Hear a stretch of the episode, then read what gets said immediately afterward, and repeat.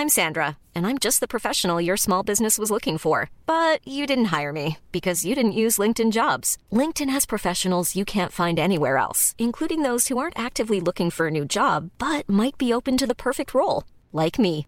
In a given month, over 70% of LinkedIn users don't visit other leading job sites. So if you're not looking on LinkedIn, you'll miss out on great candidates like Sandra. Start hiring professionals like a professional. Post your free job on linkedin.com/people today. Even on a budget, quality is non-negotiable. That's why Quince is the place to score high-end essentials at 50 to 80% less than similar brands. Get your hands on buttery soft cashmere sweaters from just 60 bucks, Italian leather jackets, and so much more. And the best part about Quince, they exclusively partner with factories committed to safe, ethical, and responsible manufacturing. Elevate your style without the elevated price tag with Quince. Go to quince.com slash upgrade for free shipping and 365-day returns. I've got a fucking gun and I shot myself. We can arrange that as well.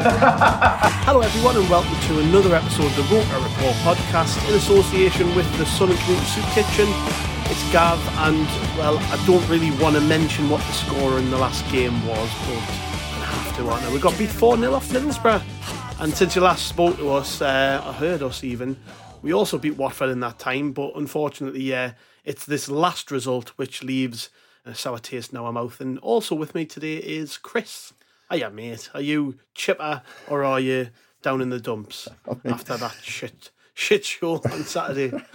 I mean, we've really had, had to twist our arms to, to do this, haven't we, and actually talk about Yeah. it because, uh, Yeah. Yeah, actually, I mean, we, we did think about doing it straight after and just sacked it off because um, I, I don't think. Yeah, I, te- I text you on my way out the ground just saying no, thank you.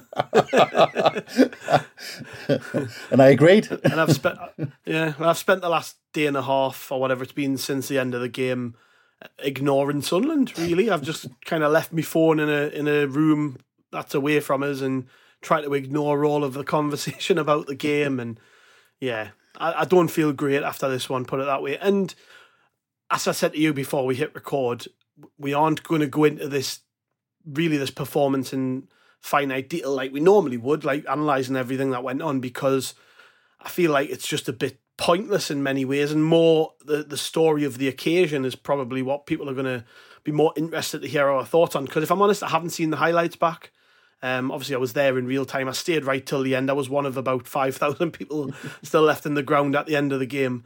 But I couldn't tell you anything about the goals really other than a couple of vague memories that I've got because I just kind of blanked it out. I was just pissed off walking away from the ground. And I imagine you were the same watching it pissed off not necessarily with you know where, where you might come away from a 4-0 defeat and think Christ the team was shite today or whatever. I'm just just felt pissed off because it felt like the game was totally spoiled by a refereeing decision or two or, or three you know wasn't just the Dan Neil one but- and we will get into this but it wasn't just the Dan Neil one it was the afters from the the Coburn elbow the blatant elbow on Ballard and the, then the headbutt on Trey Hume and you know the bad tackle from Sam Greenwood and It's all coming back. Actually, it's all flooding backwards now. You know, the offside for the third goal, I think it was, and yeah, you know, we were really, I think we were really done over by refs and and assistants, and I think there is aspects of the decision making on the day that we could and should have got better, and that's mainly down to the coach and staff and Tony Mowbray. But the thing that underlines everything was the decision to send off Dan Neil for telling the referee. He just swore at the referee because he didn't agree with the decision. And I mean, I'll get your thoughts on it because I, I I'm just baffled. And it wasn't the only bad refereeing decision along those lines over the weekend. I mean, there's been numerous ones cropping up and people pointing out that the standard of refereeing in this country is just not good enough. And this was one of the examples, and it was live on Sky for everyone to see, which is why I think a lot of pundits and people outside of Sunderland are talking about it. I mean, I even seen one of the Wigan players commenting on it on Twitter, which has um, went viral because he's just baffled like everybody else about why referees think this is a good way to referee a game. But yeah, that that decision to send off Dan Neil was what ultimately uh, defined the game, wasn't it? Oh, complete. Well, yeah, that it wasn't. It wasn't Sunderland nil, Middlesbrough four in a football match where both sides were slugging away at each other because th- those first forty-five minutes showed what that would look like until Dan Neil got sent off, And Yeah. in my eyes, with, with that first half, because it was a, it was a, you know, let's just let's just do before red card and after red card. So it's not necessarily first half, second half, but before red card, after red card. Before Dan Neil got sent off, it was two of the best sides in the championship really slogging away at each other, and it was a really it was a good game. It was a bit of a it was kind of cagey. Both sides kind of trying to probe each other.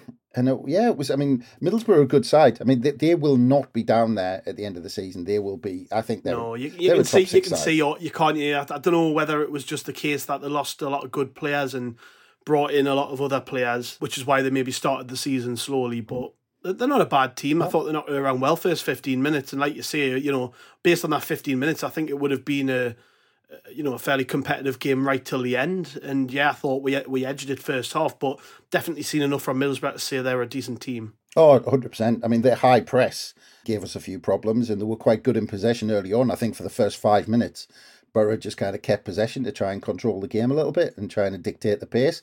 And then we we put our uh, stamped our authority on it a little bit, and we we kind of pushed forward a little bit after that. But it, like I said, I just think I just think it was two really good sides. Re- just yeah, just kind of probing at each other and just kind of feeling each other out for weaknesses. It wasn't hammer and tongs. It wasn't you know, it wasn't 100 miles an hour. It was just two good sides and it was just spoilt. Actually, it would have been, I think there would have only been a goal in it either way if, if a team had nicked it. Otherwise, it quite likely would have ended up nil nil because, to be fair, in that first half, there weren't really that many good chances from either side. Actually, I I also think in that first half, we played better than we did against Watford. I thought we actually, the performance was more solid, which it had to be because Middlesbrough are a much better side than Watford. So we had to step it up. But uh, but we did, yeah. And like I say, I mean, look, do we want to get into the red card now or not? Yeah, I we've got we've got to. I think it's the only- I think it's the main it's the main talking point coming out of the game, and it, like I say, it underpinned everything which happened after it because Dan Neil is the only out and out central midfielder on the pitch, or in, even in the squad, really.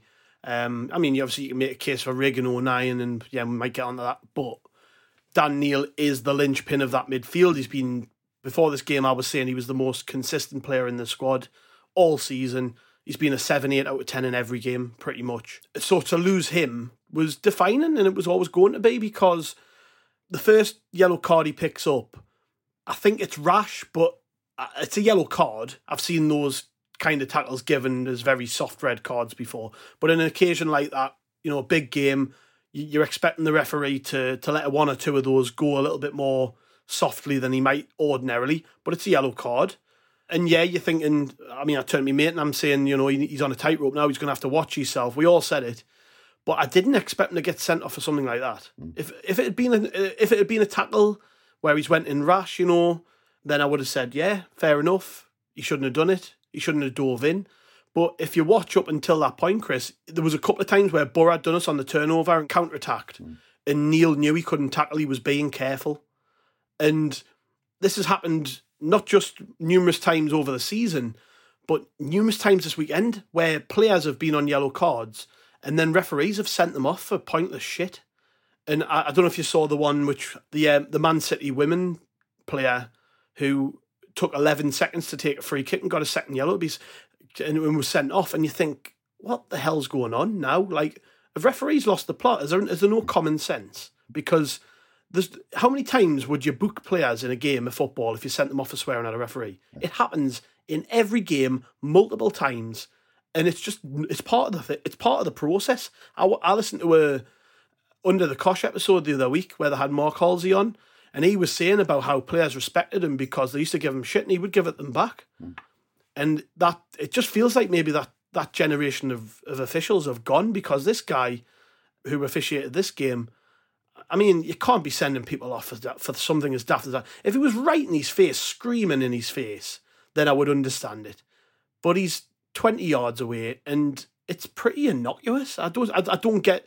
I would love to talk to the referee and ask what his thought process was, because he's going to be under the microscope now going forward. Every time somebody swears at him and it's caught on camera, is he going to book them? Because he he set an, he set a precedent which I don't think can be followed up. It's mental that you're even booking players for something as daft as that, and I don't know. Feels like the game's gone. we we've done this for the last couple of years now, like talking about officials, and we've kind of we talk about the fact that it's just part and parcel now. You just have to accept that referees are going to be poor. But this is another level. This isn't like last season where we weren't getting free kicks and penalties for obvious fouls, and we were sitting here going, "How the hell they not give that?" This is another level on top. That's swearing from twenty yards away. It's just berserk, and anybody who appropriates any blame to Dan Neil after that for standing up for himself and his teammates and just saying it's not a fucking foul or whatever it was, or it's not a fucking free kick. I can't remember what it was, but he swore. If anybody thinks he's to blame for that, you're just as bad as the as the referees because it's just part of football. You must never have kicked a ball if you've if you've never swore at an official before. If you've ne- if you, if you don't just think that's part of the game. I'm honest. uh, You can tell this is pent up, and I- you can tell I've really ignored this for the last couple of days. I'm really fucked off with this, like, Go on, Gav. and Go on. I just don't get it, Chris. I don't, I don't get it. Well, look for me. For me, it all boils down to one word, and it's consistency. Because you've just uh, mentioned the women's Man City game, but you could also point to the men's Man City game against Arsenal. For the but for the complete op- opposite was um Kovacic, um for Man City, who had two, Kovacic, yeah. who had um, two two tackles that were nailed on both of them yellow card first one arguably a red but the referee in that one thought he thought the second one was it a yellow was it not and actually he kept 11 men on the field because it would thought it would spoil the game if it was that if that was his first tackle it was a yellow card. So he showed a little bit of leniency just to keep 11 men against 11 in a top you know Premier League game and not to spoil it. Um, and it's it's consistency, and the whole Dan Dan Neil thing came out of consistency or a lack of it, because the first twenty, I'd say twenty minutes, half an hour of the game, I I, I actually thought the ref didn't have too bad a game in terms of the fouls he was given, because actually in if you look back at that first 20 minutes, half an hour, he was giving us all the niggly little things. Like every time one of our players went down, he was blowing up saying, Yep, no, that's a foul. There was one time I think 09 kind of basically completely won a free kick on the touchline and the referee blew blew for a foul. It was never a foul. So that was the first 20, 30 minutes. And for some reason, around that 20, 30 minute mark, he stopped doing it. And then he in middle of the game, he raised the bar to where a free kick was. And he stopped blowing up for those little things. So and then when it came to Dan Neil, so we'd had about 10, 15 minutes of the referee not blowing up for things he was blown up for in the first 20 minutes. And then because there was a foul on Jack Clarke just near the touchline, and that's what Dan Neil was was hammering him about, or you know, saying why, right, why, yeah. why was that not an F and foul? Because in the first 20 minutes, that was a foul. And then in this in the second half of the Mm. the first half, it wasn't a foul. And this is the ridiculous thing that that- like how many times now, Gav, in, in pods, I, I'd go throughout the whole of last season, me and you have talked about consistency.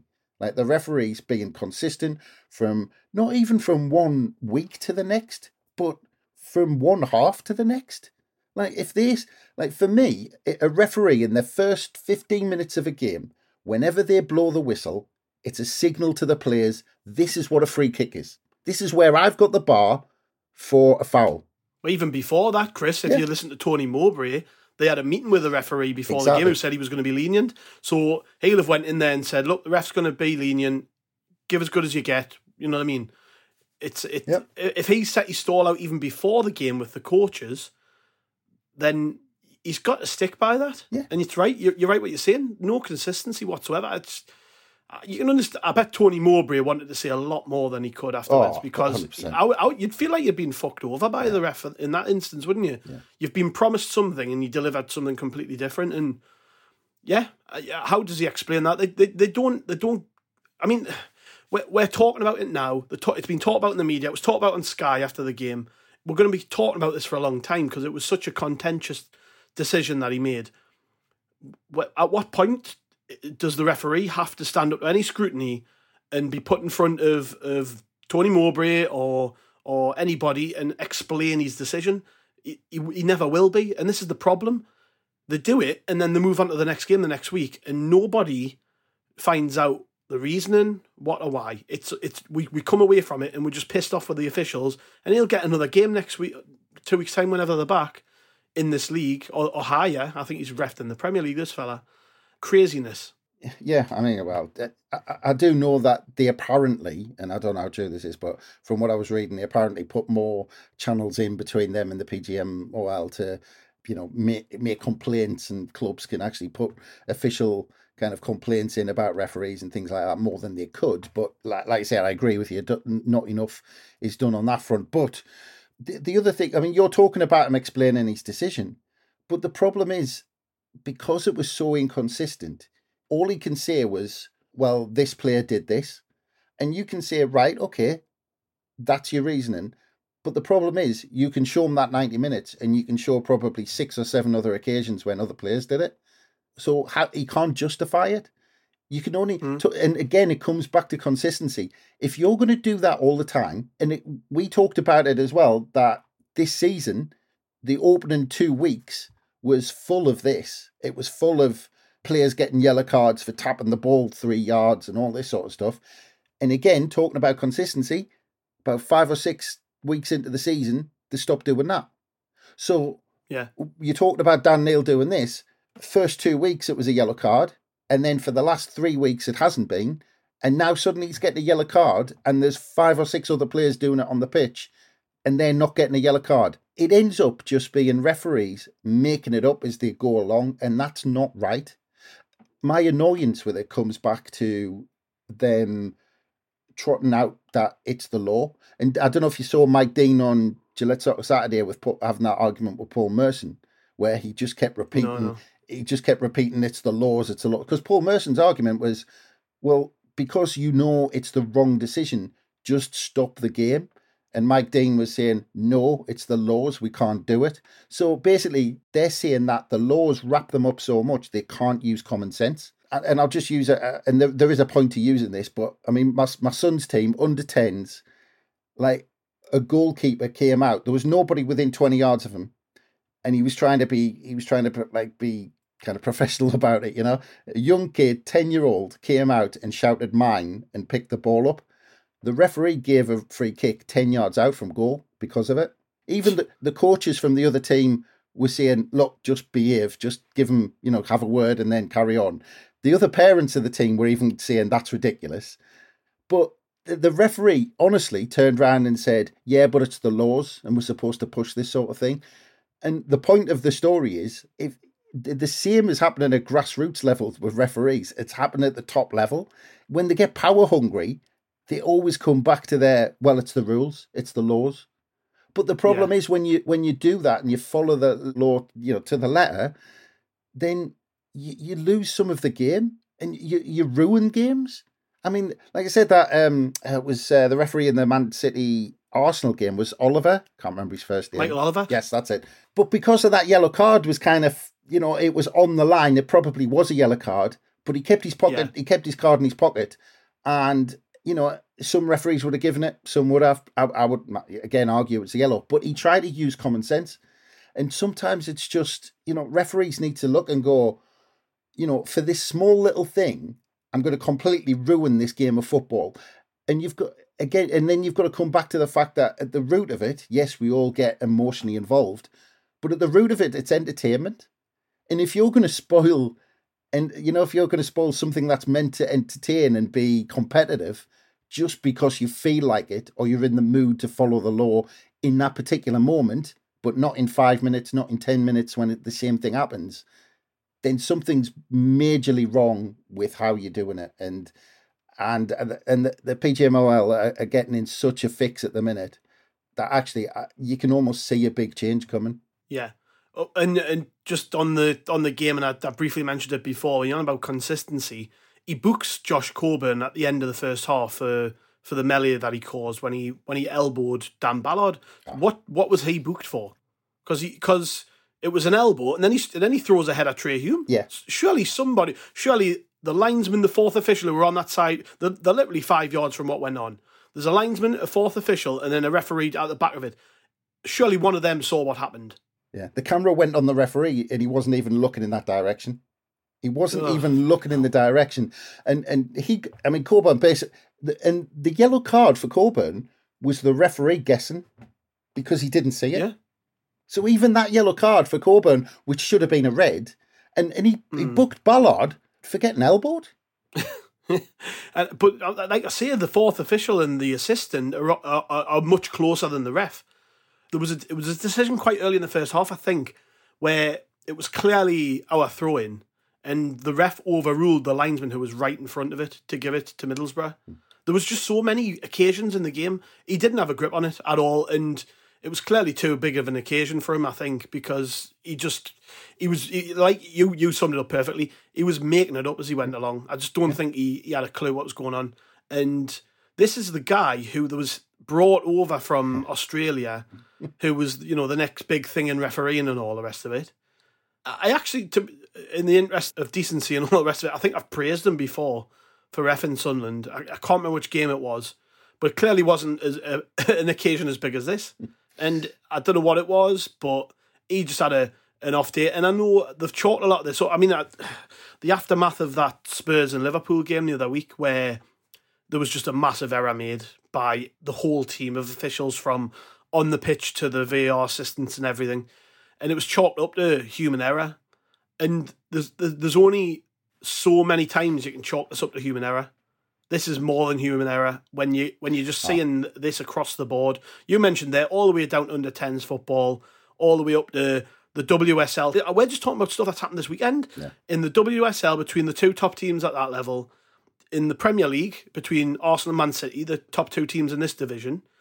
In our game, which is a in quotations a derby, which is a big occasion, and you do referee. You're supposed to at least referee those games a little bit more leniently because you know there, there's a little bit more tension on the pitch and players are going for it and all the rest of it. And if you want to see a, a fair flowing game of football, you have to let certain things go. I just it it it's really really I don't want to say getting us down, but like I just it was spending too much time collectively as football fans across the world talking about bad officiating, and it's like where do you start? Because it's like it needs a root and branch removal type overhaul of the whole thing to try and get a grip on just really substandard, subpar decision makers who really get away with it scot free, don't they? Let's be honest. I mean, this guy's going to walk into another game after this, and we've got to lick our wounds, and we might have lost the game anyways, but it's not the point. It's ruining games of football across the board. I'm not just talking about Sunderland, because there's probably been games this season where we've got decisions we shouldn't have. But this just feels like a really, really big one, doesn't it? Like if this was in the Premier League, it'll have got just as much coverage oh, as yeah. Yeah. as that Liverpool Tottenham mistake last week, which was even up until yesterday they were still talking about it on the radio.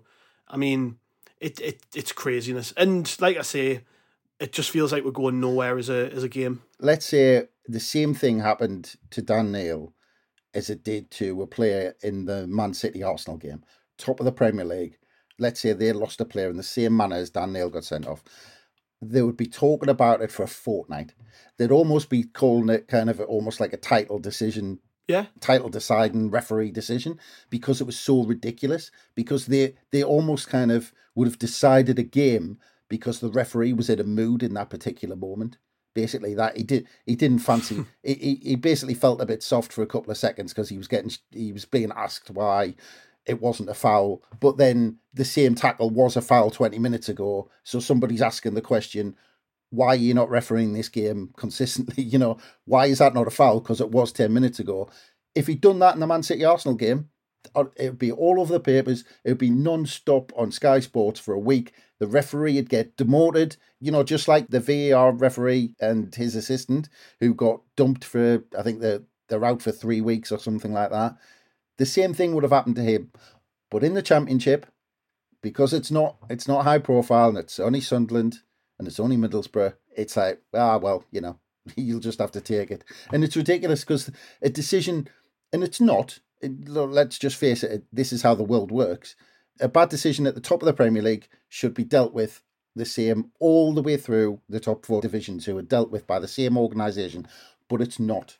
And it's that's just that's just the honest fact. That's just the way of the world. It's money. Here's one for you then. How how much do you think that sort of inability to bend the rules with common sense is down to the introduction of VAR and the fact that referees are now being trained to referee the letter of the law. Like if a decision gets referred to VAR, yeah. they do not apply common sense; they apply the letter of the law, and it's almost like this new wave of sort of decision making has completely clouded the way games are refed. Like this didn't happen 10, 15 years ago. Yes, there was bad officiating, but a referee was the man in charge. The man in the middle was the man in charge, and he had the ability to sort of dictate from the first minute. We've always had bad officiating, but it just feels like it's got even worse in the last two, three years. And and I, I, I always bring it back to this VAR thing. Like, like is this influencing football in more than just the way we see it in the top flight and in an international football, where they've got the ability to refer decisions?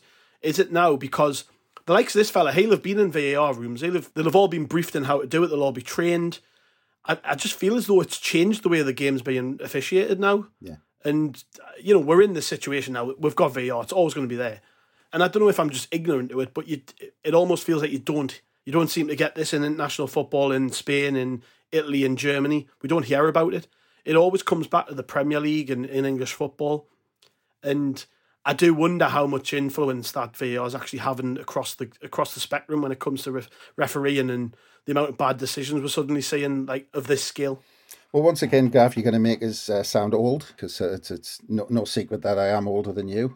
But you, you go, it's it, you're right. Bad officials have always been there, but if you go back and uh, I'm I'm tying in your point with the fact that the game's changed, not just the officiating. The game has changed. You go back to the late eighties, early nineties the era of um, you know the, the Vinnie Joneses and all this sort of stuff. And I'm sure if you speak to older people, they'll go back even further to the you know the Norman Hunters of the world and all this sort of stuff. Referees progressively, decade after decade, have needed to blow their whistle more in games. If you go back to the 70s and 80s, the bar was so high for a free kick. I think actually a modern day referee didn't they watch the 73 Cup final and they ended up sending three or four players off by uh, like the first in the first 45 minutes Aye. or something. That that t- tackle Richie Pitt makes uh, right at the start of the game a, is a red, a red card. card yeah, yeah, it's yeah. a red card. But that's what I mean. Like the referees now, because the game is what it is, they have to blow their whistle every two seconds. Now they think, oh well, hang on, there's contact. Every time there's contact, the question is, is it a foul? Whereas 30 years ago, it was hang on, has he has he absolutely smashed him? Is it worthy of a free you kick? You had to commit GBH to get a get a free kick. I mean, yeah. John Kay John Kay wouldn't be a professional footballer like nowadays because he wouldn't have gotten away with it. It's as simple as that. Like his game was built around those sort of tackles. You can't do that anymore. So referees have got to blow their whistle more, and because I, I honestly think they're almost at the point where they're confused about what a free kick is. And we talked last season, you know, last season suddenly they almost reset things last season and they said, right, now stop blowing your whistle for all the little fiddly stuff. A free kick, a foul has got the bar's got to be up here to give a free kick. It's got to be a you've got to know that it's a foul, not just a little niggly bit of thing and he goes down and you blow your whistle. You've got to know that it's a free kick. So they started to do that last season. And progressively throughout the season, they stopped doing it and they went back to the old mm. the old way of doing it and almost forgot that they were told to do it. And this season, they're having another attempt at doing it. And then they've added the extra bits like the tapping the ball away as a yellow. And we're going to give, you know, first two weeks, you saw 10 minutes of injury time every single game. And now we're not. So it's almost like the referees start off with the, the intentions of that they're being told and then creep into what they were doing a year ago because they can't really be bothered to keep up with what they've been told to do. But the problem is then you get some referees who are on it, they keep to that, and some referees who stop doing it. So, you know, from one week to the next, you haven't got a clue what you're going to get. And every referee, the, the players probably turn up this week, uh, every week, see who the referee is and go, all oh, right, so it's going to be that type of game, which is ridiculous. It's nonsense. Like the, the referees should, mm. they should know when to blow their whistle. And this thing with Dan Neil, Dan Neil will do exactly the same in three or four weeks and it won't be a yellow card. Yeah, yeah. I mean, I hope it doesn't change him as a player because no, no, no, he's probably going to be second guessing himself all the time now. um, I, I, hope I hope he doesn't, but yeah, I mean, we've we've spent ages here talking about refereeing decisions, and actually, that red card decision took the shine off several other bad ones. I mean, we've already mentioned the the the Coburn elbow, then headbutt. There was an incident with Sam Greenwood, which was a bad tackle, Yeah. which he was lucky. Crooks could have easily been sent Crooks off as well. Um, yeah, The Tommy Smith one, when he pulled back Jack Clarke, no yellow card. Roberts did the same in the second half, yellow card. yes. Ridiculous. Yeah, yeah. Absolutely ridiculous. And uh, there was the offside for was it their third goal? Again, I haven't seen them. Ah, even the linesman um, had given up by that point. I think. I mean, that was that was that offside was just the icing on the cake, wasn't it? Because even I saw it because in full speed, but I, at that point the game was up. But I just went, "Oh, that's offside," and then Mm. they kept on playing. I went, "Ah, they haven't given it. You know, why? Why should I even think that they might have given a decision?" Because uh, Exactly. The only other thing about the game I actually want to talk about, right? So we under we, we, we've we've kind of underlined this now. We know why the game went. got it off our chest. Yeah. but but and it's a big but because I don't want to be appropriating blame. I, I think you know if that doesn't happen, we don't lose that game, in my opinion. But we had to deal with that. We went into half time Yeah. we we went in there and we had to deal with it and we had 15 minutes to change whatever we needed to change to make sure that we we stayed in the game and and hopefully got something out of it do you think Tony Mowbray did the right thing in playing the way he played putting the players on that he put on I mean well, I I know what you're going to probably say here but he did we, in my opinion we didn't we didn't deal with that well enough we kind of went out there with the attitude we're going to just outplay them in the second half. But with 10 men, that's very difficult against a very motivated team. And I looked at it at half time, and my mates are sitting there, and I said, Well, what would you do? And I, I looked at it and I thought, Well, I would normally never advocate this, but I think we've got to move O'Nien into midfield. We don't have any other midfield players. We've got centre halves on the bench. Let, let's just reorganise. At least put a team out in the second half who everybody knows their job. They're pretty organised. We're not going to leave ourselves short uh, in any any you know particular position. And it almost felt like we were a little bit cocky and just decided to go well, you know, shit or bust. Basically, let's put some attacking players on and and go for it a bit more. And I just think we were there for the for the tape. In the end, Boro were like vultures around a carcass. We were just so easily picked at, and I don't think we did ourselves enough justice there. We could have handled that whole situation a lot better. And like I say, I'm not blaming Mowbray. I'm not blaming the players. I think you know they were dealt a really shitty hand by some bad decision making. However, could we have done better with what we did? Easy. I think I think Mowbray got it completely wrong at half time. I, I think he I don't think he gave the players a chance. I don't think the players believed in the plan because they, they came out with a complete lack of belief. Bizarrely, by going to a back five, he actually made us more vulnerable defensively by putting Clarke at left back, which was just ridiculous. We would have we would have been much more solid by keeping a back four than we would have by going to a back five. And Yeah. and and I don't know what he was asking Clarke to do because it was ridiculous. I mean, in the end, because we were playing a back five, there, there wasn't a there wasn't a wide man in front of him because they were playing more centrally in, in front of the the back five, and it meant Clarke was not only outnumbered every time, but when he was one on one, um, that lad Jones left him for dead because Clarke isn't a fullback; Yeah. he's not a defender. And it That was that was suicidal It to be honest. That putting putting Clarke up against their best Oh, dribbler, the quickest player, it just made no sense. it made and and, it put. I mean, our best attacking player, you're putting him further back, like towards our own goal, and it's just so. Like I said, we would have been we would have been more solid defensively with a with a back four rather than trying to put three central defenders in. I don't know why. I don't know why he did it, and you know, S- Seelt, even though it's clearly not his um, natural position playing uh, fullback, but in that situation, that's probably what you needed fullback. Someone who's just going to defend, Yeah, yeah. who doesn't care about getting forward. You actually, you know, you you want your fullbacks when you're a man down to just say, you just stay there, don't go wandering. And he wouldn't have wanted to. He would have preferred to have just, you know, I'm a defender, I'm going to defend. Um, and having Clarke on the other side, and they tortured us down our left hand side because you would have been so. I mean, after five minutes, if you were if you were Jack Clarke, you'd have been screaming at the bench, saying you need to change something because uh, he just wasn't given a chance. And but and it seemed to go on throughout the whole of the the second half. We didn't really think, hang on, this is not really working. Putting our best attacking player as a left back, and and then the, the other the other end of the pitch, uh, we brought off Burstow, who all right, he's you know he hasn't kind of set the world on fire, but one thing he has done, you know, not too bad, is hold the ball up. So we actually bring Burstow off and put Ba on up front to try and hold the ball up and get us out. And then eventually Chris Rigg. I mean, absolutely, no absolutely ridiculous. But Burstow, he's he's probably his best attribute that he's been using while he's been with us is that shielding the ball and holding it up and keeping it keeping possession. But then we stick Ba up, who was half the size of their defenders, and he didn't stand. A, he looked like a he looked like a Ben trying to chase after the ball up front. It's absolutely ridiculous. And even then, it took us it took us after the hour mark, and I think what it must have been. I think well, I think it was two 0 by that point. Um, I think we didn't change it until after we went two 0 down.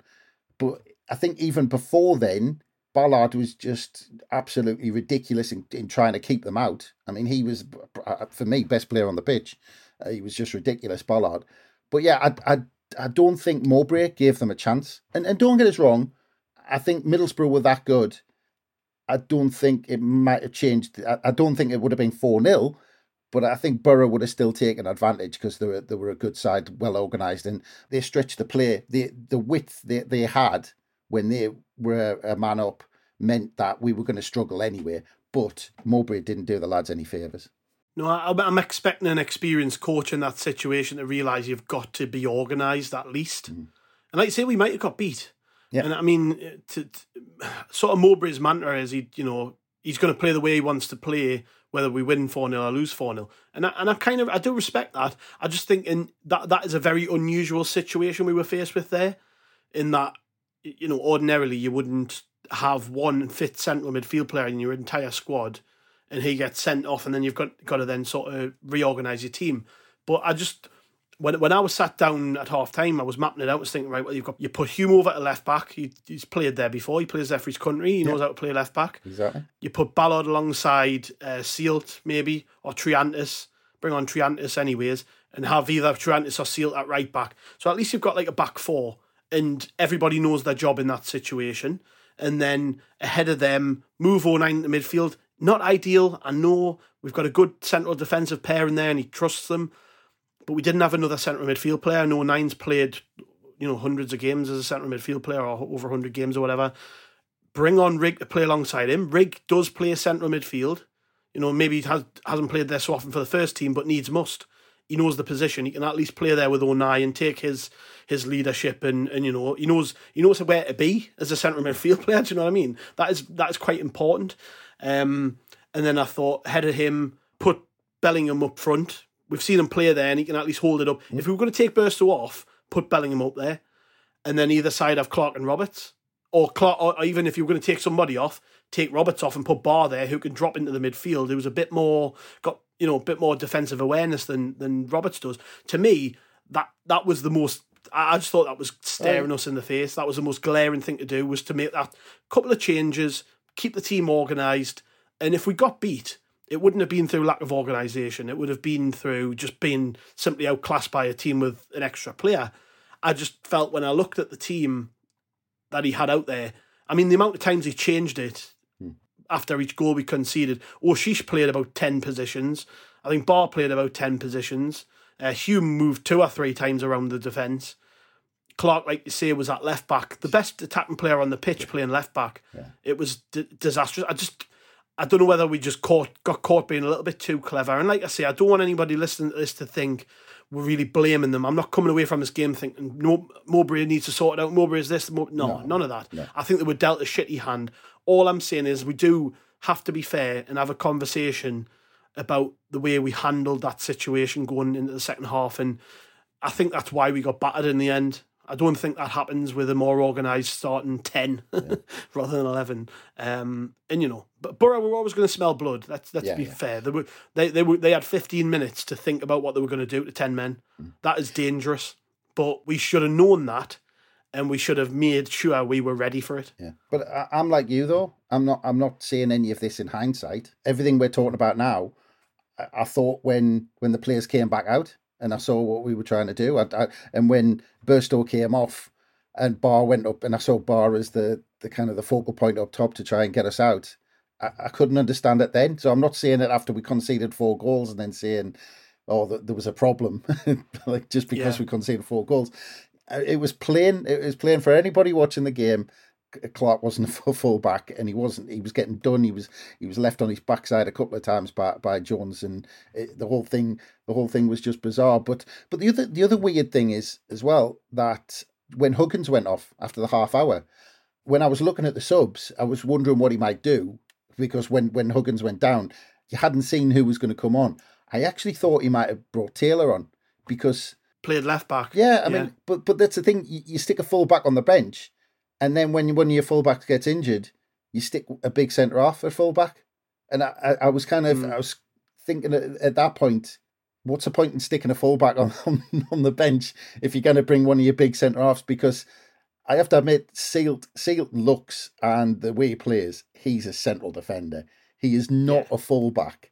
And There's the- not many six foot five right backs, is there? no, and and he looks he looks like he could be a you know a cracking central defender. He's built like it. He's he defends Uh, do you know it. it is? Actually, bef- before the red card, I thought he had some nice touches. He played some decent passes out from the back. He looked all right. Yeah. You know, I, I- don't, I, I wouldn't have had a problem with him playing right back if he was just sitting in to defend.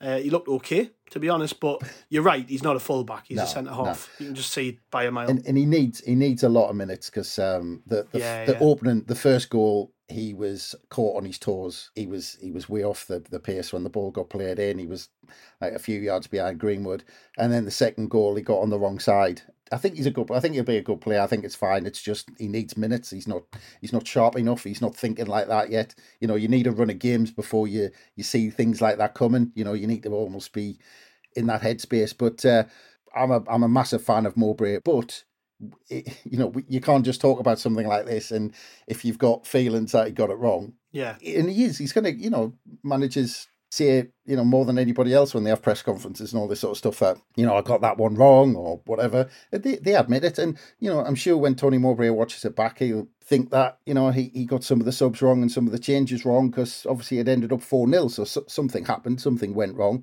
but yeah, uh, it's it's just one of those days where, and I kind of mentioned this the other day that um, it was an accumulation of things that happened that was triggered by one big event that led to it to, to a four 0 result. Yeah. Yeah, and like Tony Mowbray said, let's put this one in the bin because I don't really think it deserves any more recognition. kind of, we've got to move on, haven't we? We've got to move on and look at. I know the problem is, is we've got to wait two weeks till the next game, so we're going to stew on all of this for a, another fortnight or so. But yeah, Uh, if I I heard Mowbray say that, and I can completely understand why why he said it. And look, we, we- you know, we were umming and ahhing whether we actually wanted to talk about this game. But for me, talking about putting it in the bin, you know, if you look again, and I mentioned this earlier on, if you look at the first half, Boro are a very good side. And I thought the first half was great. I thought the first half was a really good performance, and I thought the f- the first half was actually a better performance than when we beat Watford. Um, And I thought, you know, you, the the chance after ten minutes that Ba created for himself, I thought that was a cracking shot, and it only went a whisker Yeah, yeah. over the crossbar. I thought that was in.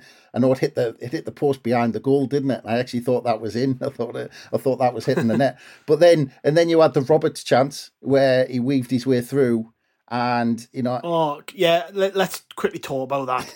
He's got to bury that. I mean that that I turned around the lads and I was like, "That's Roberts in a nutshell." He can do something as magical as that, just skin multiple players like they're not there. But where's the end product? I just want him to like he's got. I just think he's got to score there. I know a lot of people said it was a good save by the keeper, but I uh, think you've got to bury that personally. Like and, and then again, you know, uh, it could have been a different game if we'd scored in the first half.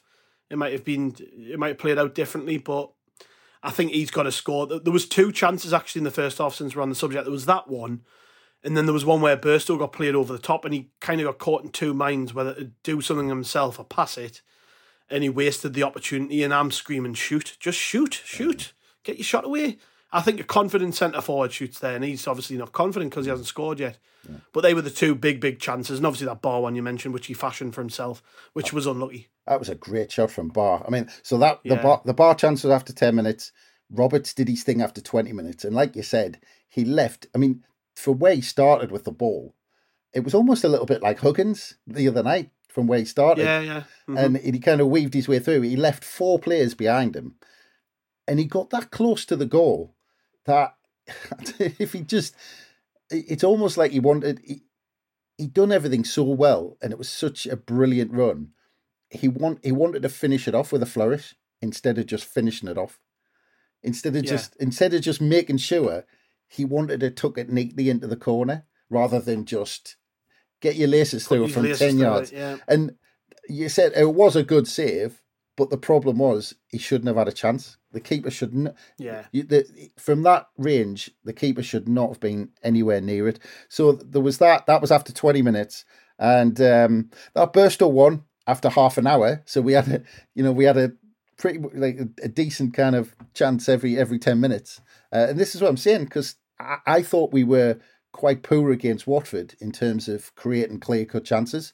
And I've been, I've said previously that I think that's one of our weaknesses. Like we don't, and you talked about Robert's end product, we don't create enough clear cut chances at home.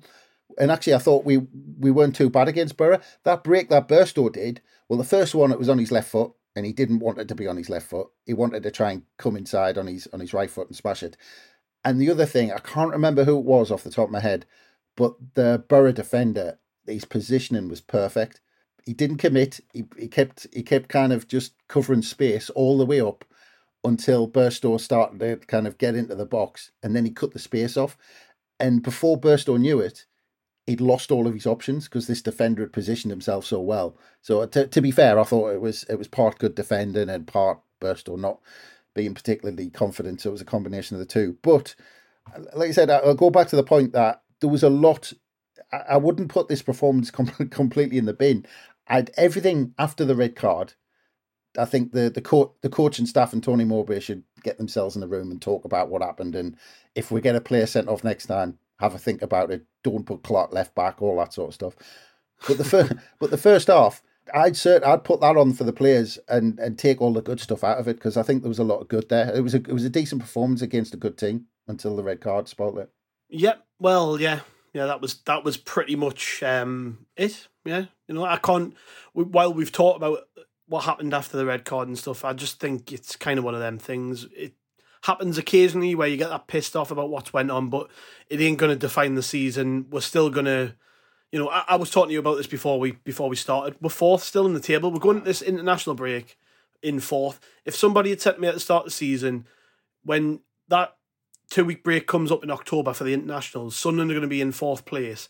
I'd have ripped your arm off. Absolutely ripped your arm off. I've got no complaints about where we're at. This certainly doesn't define anything. You know, unlike the Ipswich and Preston games where I thought we played really well and got beat, this is just one of them days. I I don't think we're going to think too much about this come the end of the season, you know, unless we maybe miss out on promotion by a point. But we're in a really good position, and it's a bit like last year with the championship, where there's just lots of teams in a similar ballpark.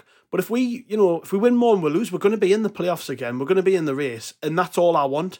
I want us to stay competitive, keep winning games, keep improving, and uh, it's far too early to really be taking the table seriously. However, it is a good indicator of where we're we're probably going to be come the end. When you see that we're in fourth place, you've we've kind of got a top two running away with it, but that might not stay as it is. Um, but other than that, we've we've had a cracking start of the season, and it's very easy to get caught up in the here and now. And we've again we've talked a lot about this on podcasts where people sort of, you know, when we win, they're, they're, they're talking about booking Wembley hotels and train tickets in advance, and then when we get beat, it's the end of the world. Uh, You know, we can't we can't act like that after every game. You've got to take a, a broader approach on on the season, and we've won six out of the eleven games so far. To me, given the way we started with with a, bunch of defeats, that's a really good start. So you know, I'm happy. I'm really happy, and my only gripe is that we've got to wait so long for the next game because the form Stoke are in at the minute. I'd love to be playing them this weekend coming up, but it's just unfortunate that um, the internationals are on and we've got to wait a little bit. And Alex Neil might um, might be in a job by the time we play Stoke. We don't know, but I'm still confident. I don't think the coming out of this. Do you think the players are going to be motivated by it, or if they're going to be sort of is, is it going to have knocked them back a few steps? I don't think so. I think they're going to be on the on the same track as they were going into the Boro game, just you know, really confident and flying. And the, the pro, if anything, they should use it as motivation to to keep kicking on, because you know they're probably feeling really let down by the officials and not themselves. And it's not often you get to say that after a four 0 defeat, is it? Yeah, I, I, I think there's going to be uh, a hint of frustration, I think, at the academy um, for the next couple of weeks, and I think they're going to be waiting for their chance to take that frustration out um, on somebody. And I think Alex Neil is the perfect person uh, to take that out on. You know, so um, I think I think the, the fixtures have worked kindly in that sense. But no, look, I, I agree with every, everything you said there. Look, fourth in the league. I think before uh, look, if you take the Boro game out the equation because the referee just kind of decided that one. I think we'd lost one in eight before the Boro game, something like that. And we're fourth in the table. And I genuinely, and I, and I might have said this last time, I can't remember, but I genuinely don't think we've getting out of second gear yet. I thought we were we were quite average against Watford, and yet we controlled the game and comfortably won. But we, I, I don't think it was a, a, a really you know that impressive performance in terms of how we know these players can play because the it's just a fantastic team. And like I said I, I think that for them it was an average performance against Watford but we just won without really trying. You look at um I mean you, you point to the Sheffield Wednesday game. I mean god you, you think about you know a year 18 months ago or whenever we played them in the playoff it wasn't that long ago. But you know you, you see the levels we're hitting now compared to Sheffield Wednesday, when you think about that playoff semi final, we went in that playoff semi final as equals. You know, we were at the same level. Mm. Uh, we are streets ahead of that club now. We are we're in a different world to where Sheffield Wednesday are right now. And you look at things like that, and then you look at us go, you know, finding a way to win at Blackburn when Blackburn were really good on the day. Queens Park Rangers, you know, yeah. we we kind of you know found a way to win then. I mean, you look at some of these games and you still think there's a lot more to come from this team. And being fourth in the table, you know, we're up there. And like as you said, you'd have snatched your hand off for that. Again, you wouldn't be too uh, miffed off if we were just kind of, you know, hanging around the outskirts of uh, the playoffs because, you know, it's only our second season now from League One. But no, we're, we're solidly in those playoff positions. And like you said, I think we've got another couple of gears to come. And the other thing about the international break is yes, okay, it might be it, it might have been nice if we'd had a game coming up the straight straight away to get it out of our system. But we've got a lot of players who are that close to get back to full fitness. Yeah, yeah. And mm-hmm. you, you talked about Dan Neil being missing. You know, get give it get a chance to get Ekwah back fit to, to get in that midfield position when we're going to be missing Dan Neil, things like that. Get get um, Mowbray on the the training field with with some of these players as well to, to get patterns of play you know, going and all this sort of stuff because he he hasn't had much of a chance with these new signings. Not not many of them have been fully fit. So I think actually the international break's quite a good thing at this point, and they'll take that frustration into it. So yeah, I, th- I think we're oh we're we're in an unbelievable position, and we've got that many players who are just going to get better and better this season. I'm already excited to see what's going to happen. You know, you're getting in the festival festive period, loads of games, um, and then after the new year. So I, I just think we're in a cracking position. Yeah, just mm. see where it takes us. Yeah, nice to end on a positive note, mate. Nice to chat to you again as always. Thank you very much. Uh, thanks to the listeners. Make sure you buy our book, again? SAFC 365. Yes, I've got that advert in my head again. I didn't, I didn't want to forget to mention it, uh, which is out this month. At some point, you can pre order it on the Love Supreme website. If you head over there, it's on their merch shop. Uh, written mainly by this this good man across from me. So make sure you pick that up for ten pounds. All profits go to Sunderland Community Soup Kitchen, who we of course uh, support right throughout the year. You might not know actually if you listen to the adverts at the start of these podcasts all of the revenue that those adverts generate goes straight to the Sunderland Community Soup Kitchen. It direct debits straight in their bank account. We don't make a penny from doing podcasts. We make sure they get every penny of that money. Thanks again, mate. Cheers to the listeners. As I said, we'll be back during the international break. We might have a, a nice little special pod lined up. We don't know yet, but keep your ears peeled and your, your, your downloads refreshed because we will be back at some point. And uh, we'll catch you later.